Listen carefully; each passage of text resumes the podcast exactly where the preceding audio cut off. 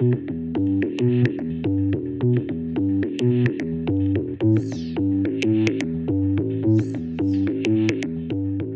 balado s'inscrit dans le prolongement des réflexions qu'ont menées les participants et participantes aux sessions de formation réalisées sous les auspices de la FTQ et du Centre de formation économique du Fonds de solidarité FTQ.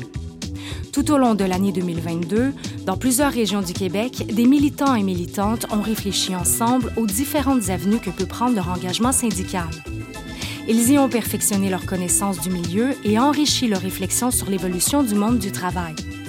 Ensemble, ils sont revenus sur les enjeux du développement économique et sur les meilleures façons d'en influencer les orientations. À l'heure des changements climatiques et de la transition énergétique, un retour critique s'impose. Ces sessions ont permis de mieux cerner les transformations sociales en cours. Elles leur ont également donné l'occasion de réfléchir sur les changements à apporter à l'action syndicale pour rester à la hauteur des défis qui se posent dans le monde d'aujourd'hui. Les valeurs de solidarité et de justice continuent d'inspirer l'action. Elles continuent d'éclairer les différentes avenues qu'empruntent les luttes et surtout elles font naître des projets. Nous allons explorer ensemble le résultat de cette réflexion collective qui a donné lieu à la formulation de ce qu'il a été convenu d'appeler une définition du développement économique syndicalement acceptable. Je suis Robert Laplante et j'ai le plaisir de vous accompagner pour les cinq prochains épisodes de cette série consacrée à l'engagement syndical pour le développement. Le volet traité ici, construire avec d'autres la prospérité et des projets qui serviront au mieux le présent et l'avenir de toutes les couches de la population. Par les combats qu'il a menés et qu'il mène toujours pour l'amélioration des conditions des travailleurs et des travailleuses, le syndicalisme est un formidable instrument de construction de la prospérité. Il favorise le partage de la richesse et lutte contre les inégalités aussi bien dans les milieux de travail que dans la société en général. L'action syndicale contribue aux divers mouvements sociaux qui font avancer les choses dans notre société en agissant sur les conditions de vie concrètes dans les milieux de travail d'abord et, par extension, dans des initiatives qui améliorent la santé des communautés. Elle contribue aussi à l'évolution des lois et à l'élargissement des droits par des interventions diverses aux institutions qui orientent le développement. On peut penser ici aux efforts que le monde syndical a déployés pour combattre les effets du chômage et des restructurations industrielles à la fin des années 70. Ces efforts, menés en alliance avec divers groupes sociaux, ont permis la création de corporations de développement communautaire. Ces corporations, à leur tour, ont jeté les bases d'un modèle de concertation et de dialogue social qui a donné naissance au réseau des centres locaux de développement. Pendant plus de 20 ans, ce réseau a favorisé l'émergence et le partage de visions communes du développement local. Il a stimulé l'émergence de nombreux projets économiques qui ont favorisé la revitalisation des quartiers, la réinsertion au travail des chômeurs et des diverses catégories de personnes déclassées par les transformations économiques indifférentes à leur sort. Aujourd'hui, le contexte a changé, les choix politiques ont bouleversé les acquis, il faudra refaire des outils pour répondre aux défis actuels. C'est le point de vue de Guy Cousineau, un ouvrier de la première heure en matière de développement local mené par l'Action syndicale. Guy Cousineau, militant syndical de longue date, qui a agi en développement communautaire et dans l'intervention dans le développement économique depuis de nombreuses années, à titre de secrétaire général du Conseil euh, du, Conseil du travail, du Montréal métropolitain, euh, mais sinon, euh, qui est maintenant le Conseil régional du Montréal métropolitain de la FTQ. Ben, moi, je pense qu'il faut se rappeler que dans les années 70, 60, 70 et début 80, il y a eu des fermetures d'usines sur le territoire de Montréal de façon dramatique.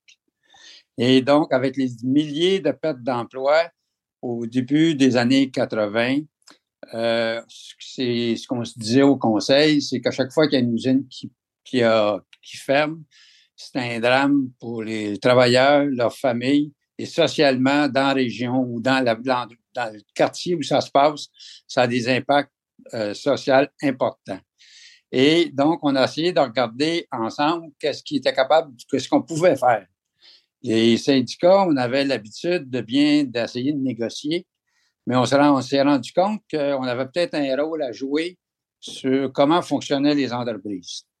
Et on a donc essayé de développer euh, ce qu'on a appelé au Conseil euh, Urgence Emploi, qui était dans le fond d'intervenir quand ça allait mal ou avant que ça aille mal. Et quand les usines fermaient, euh, dans certains endroits, les syndicats nous disaient, ben nous autres, on l'a vu venir, cette euh, fermeture-là. Ils ont arrêté d'investir, ils ont arrêté de faire de la formation. Et à un moment donné, on a vu un gars en cravate entrer, puis c'était ni le boss, ni le représentant syndical, c'était le gérant de la banque qui venait mettre la, la clé sur la porte. Fait que là-dessus, on a dit on devrait être capable de se développer. Avec l'avenue du Fonds de, solidarité, qui était dans cette lignée-là, de prendre en charge, dans le fond, les, euh, les conditions de travail autres que celles de négocier, mais qu'on puisse continuer à travailler euh, correctement dans nos entreprises. Et là, avec le fonds, ça, ça nous a donné, dans le fond, une, expérience. Et aussi, il faut se souvenir qu'à la fin des années 80, dans les années 80, euh, Robert Dean, qui était un ancien euh, de l'automobile, est devenu le premier, le seul, je pense, ministre de la concertation Québec. Et à partir de là, ça n'aurait pas été possible dans les années 70 de penser que des syndicats s'assoient avec des patrons pour, essayer de développer un espace qui était sur Montréal ou ailleurs dans, dans, dans la province. Alors, on est parti de, ces réflexions-là, puis de la concertation, et on s'est impliqué quand il y a eu, autour des années mi-80, avec les fermetures, au début des années 80, fermeture des raffineries dans l'Est, plusieurs fermetures encore dans le Sud-Ouest.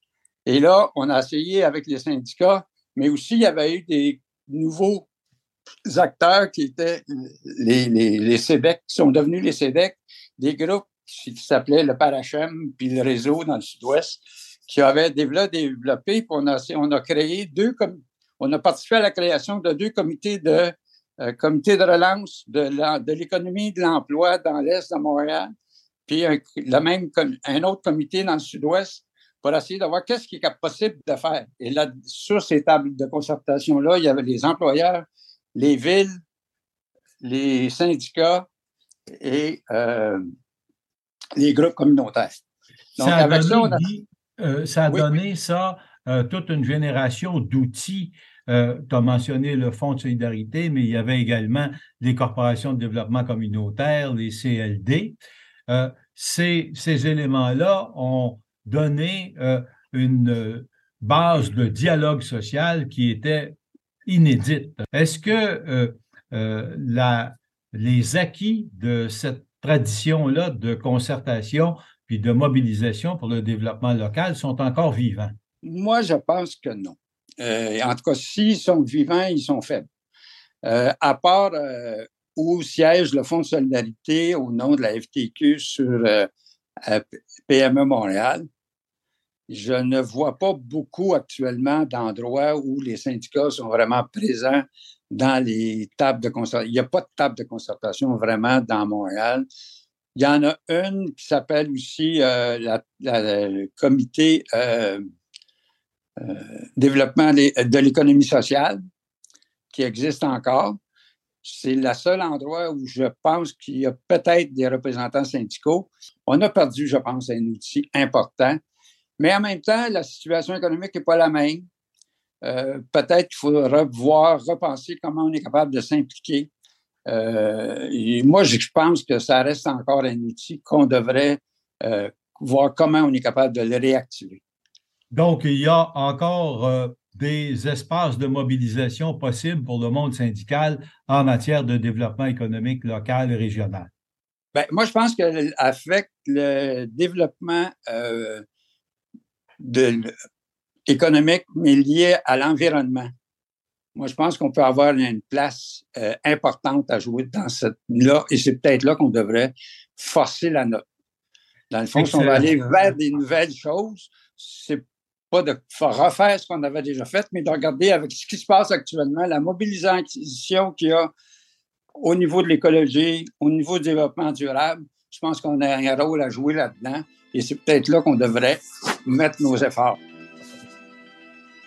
L'engagement dans le développement économique trouve cependant son expression la plus accomplie dans la création du Fonds de solidarité. C'est un instrument unique au monde et une réussite exceptionnelle. Le Québec a raison d'en être fier. Son succès tient très certainement à l'originalité de son modèle.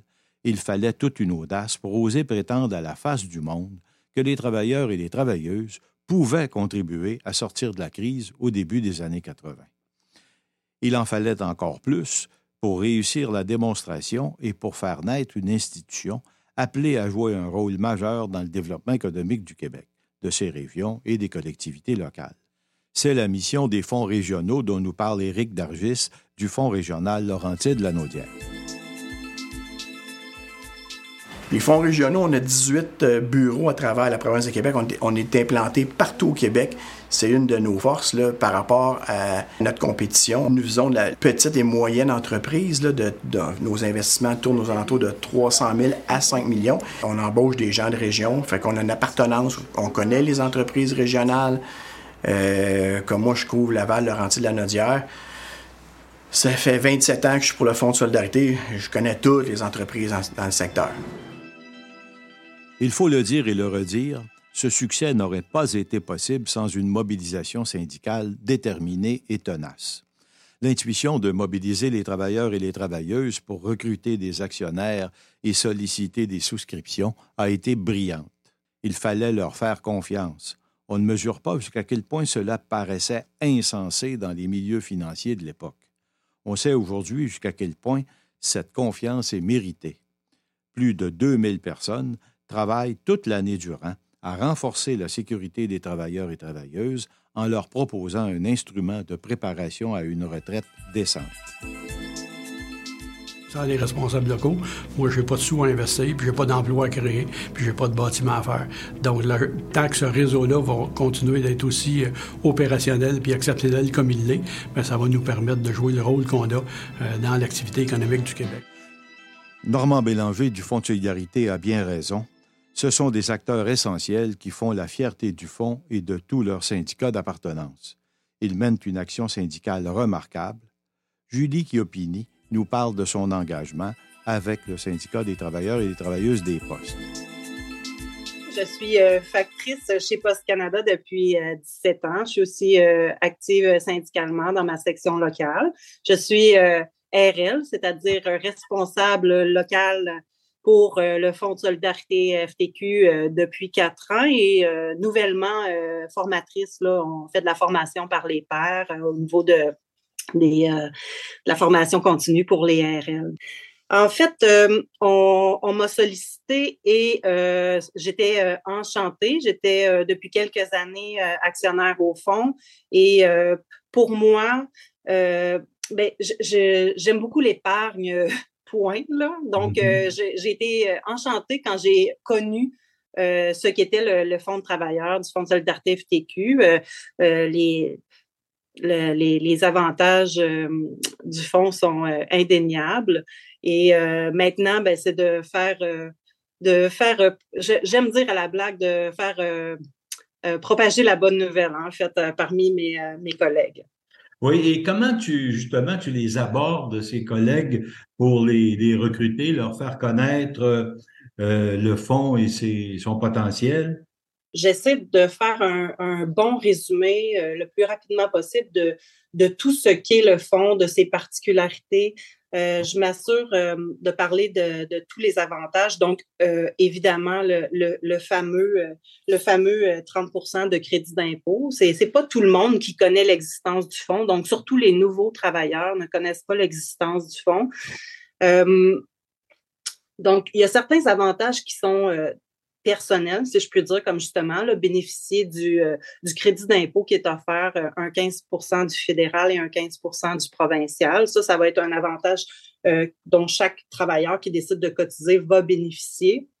Il y a des avantages qui sont plutôt collectifs, comme le fait de savoir qu'en choisissant REER du fonds, comme véhicule d'épargne, c'est un choix qui est solidaire, si on veut, puisque euh, je vais leur expliquer que l'investissement va être euh, en grande majorité euh, à l'intérieur du Québec, que ce soit des petites, moyennes, grandes entreprises dans toutes les régions du Québec. Donc, on vient on vient toucher un petit peu à la, la, fibre nationaliste, si je puis dire, parce que dans le fond, c'est très agréable de savoir que euh, si moi je décide de, cotiser, d'épargner pour, moi-même, pour mon bien-être financier, ben en même temps, il y a des avantages un peu partout euh, euh, dans la province. Le fonds va aussi aider à, des entreprises qui, qui, sont en démarrage, va aussi aider à des entreprises qui, qui auraient une difficulté temporairement. Donc, dans le fond, on participe à la création, au maintien, à la sauvegarde d'emplois de, travailleurs euh, québécois. Est-ce que tu euh, dirais que c'est un argument qui, auquel sont sensibles euh, beaucoup les, travailleurs que tu sollicites? Je je suis pas je suis pas dans, dans, leur tête, mais ce que je peux vous dire, c'est que moi, ça vient me chercher cet argument-là, puis je trouve que c'est primordial de le partager comme information. Tu sais, on doit euh, en tant qu'ARL, on doit donner des informations euh, rigoureusement euh, exactes, mais j'essaie de vraiment faire le tour rapidement parce que moi, mon milieu de travail, c'est Post Canada, les facteurs principalement. Donc, je ne sais pas si, vous savez, mais les facteurs le matin, c'est pressé. Donc, j'ai comme un petit, une petite urgence d'aller dans toutes les directions. Évidemment, je vais aussi parler des critères de rachat qui sont un peu plus serrés là, que des des REER euh, euh, traditionnels, si je puis dire. Euh, donc, c'est ça. On y va avec toute l'information la plus judicieuse possible.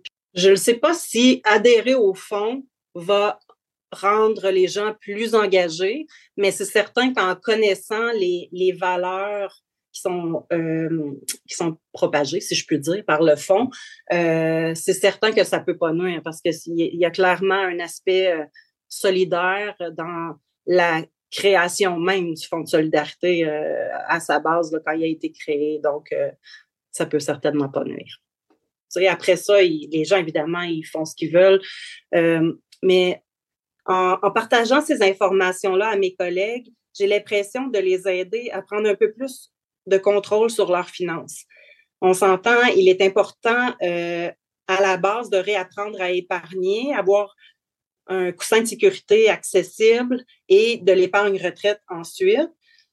Puis je trouve ça dommage parce que je le constate euh, autour de moi, il y a beaucoup de gens qui, euh, qui vivent euh, d'une paye à l'autre et qui utilisent mal les cartes de crédit.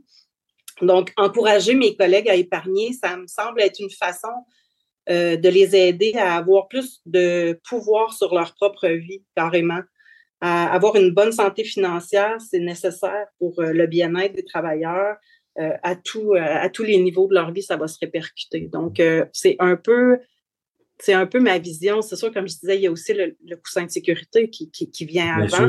mais après ça, l'épargne retraite, qui est comme qui va venir embellir encore plus notre, notre qualité de vie. Puis c'est ça que j'essaie de transmettre à travers mon rôle de RM.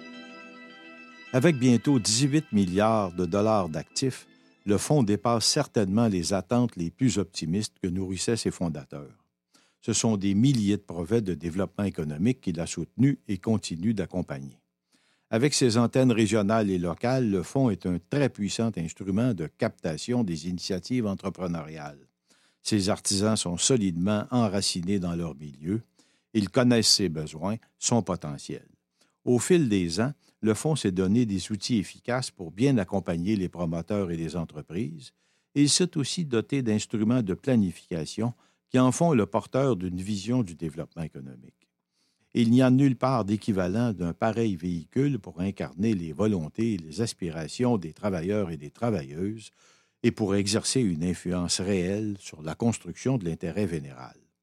Le Fonds assume toujours avec le même dynamisme sa mission de création d'emplois mais dans le contexte actuel de rareté de main-d'œuvre et de vieillissement démographique, sa contribution se trouve de plus en plus du côté de l'orientation du développement. Les enjeux auxquels il doit répondre sont ceux de la modernisation des moyens de production et de l'accroissement de la productivité. Ce sont des défis qui se posent à l'ensemble de l'économie du Québec, les réponses qu'il va leur apporter vont avoir une influence profonde sur notre prospérité. La pandémie et l'instabilité internationale ont de plus ajouté un défi supplémentaire, celui d'un meilleur contrôle des fins d'approvisionnement et de remplacement des importations stratégiques. Les choix qu'il fera pour y répondre auront un impact majeur sur toutes les régions, sur tous les secteurs. Le Fonds s'est soucié d'équiper tous les milieux pour faire face à ces défis et c'est notamment avec la création des fonds locaux de développement qu'il peut participer à une mobilisation générale pour le développement. Les fonds locaux ont été créés par le Fonds de solidarité et la FQM, FQM qui veut dire Fédération québécoise des municipalités. Alors, c'est la demande des élus. À ce moment-là, il n'y avait pas de fonds d'investissement qui existait, euh, qui était euh, local puis qui était géré localement. On a été créé pour investir, pour créer des FLS partout au Québec. Donc, dans un premier temps, on est là comme créancier. Donc, on prête l'argent dans les MRC pour créer un FLS. Et ensuite, en plus de ça, euh, l'objectif principal étant d'aider les MRC à développer leur territoire, développer l'entrepreneuriat et euh, créer et maintenir des emplois. Donc, le FLS a été créé vraiment là, pour investir dans les petites entreprises, dans toutes les MRC du Québec. Donc, chaque MRC a la possibilité d'avoir un fonds local de solidarité. Les fonds locaux, par contre, ce qui est différent de l'ensemble des autres fonds, si on parle des fonds régionaux, le fonds et tout ça, c'est que le, les décisions, c'est pas des employés du fonds qui vont analyser les dossiers et prendre les décisions non plus. C'est des employés de la MRC. Et les décisions sont prises par un comité d'investissement qui est créé dans chacune des MRC avec des gens du milieu. L'ensemble des FLS au Québec, donc présentement on parle de 89 FLS au Québec, ont investi depuis la création des FLS. Donc on parle de fin des années 90. On parle de 5 963 projets d'entreprise qui ont été financés, ce qui représente un investissement total de 186 millions de dollars. Mais ces 186 millions de dollars-là ont permis de faire lever 2,8 milliards de dollars. Ce qui a contribué là, à créer et maintenir 53 760 emplois. Le fait que ce soit des membres, que ce soit des gens de la place qui prennent les décisions également, mais c'est ça aussi, c'est que les gens connaissent leur territoire, connaissent les entreprises, euh, connaissent aussi leurs besoins au niveau de développement économique. Donc, les décisions vont bien sûr être en, en lien avec ces orientations-là qui vont être données au niveau de la MRC. Dans le contexte où l'inflation frappe très durement le secteur alimentaire, on ne peut que se réjouir que le Fonds ait fait de l'autonomie alimentaire une priorité stratégique. Ces interventions peuvent largement contribuer à dynamiser les milieux ruraux et à stimuler le développement régional. Une collaboration avec le monde syndical agricole et avec le mouvement coopératif pourrait lui donner une redoutable force de frappe. Il en va de même pour ses autres priorités stratégiques. Le Fonds peut contribuer à remodeler l'économie du Québec. Dans le contexte de la lutte au changement climatique, il peut faire sa part pour réaliser une transition juste.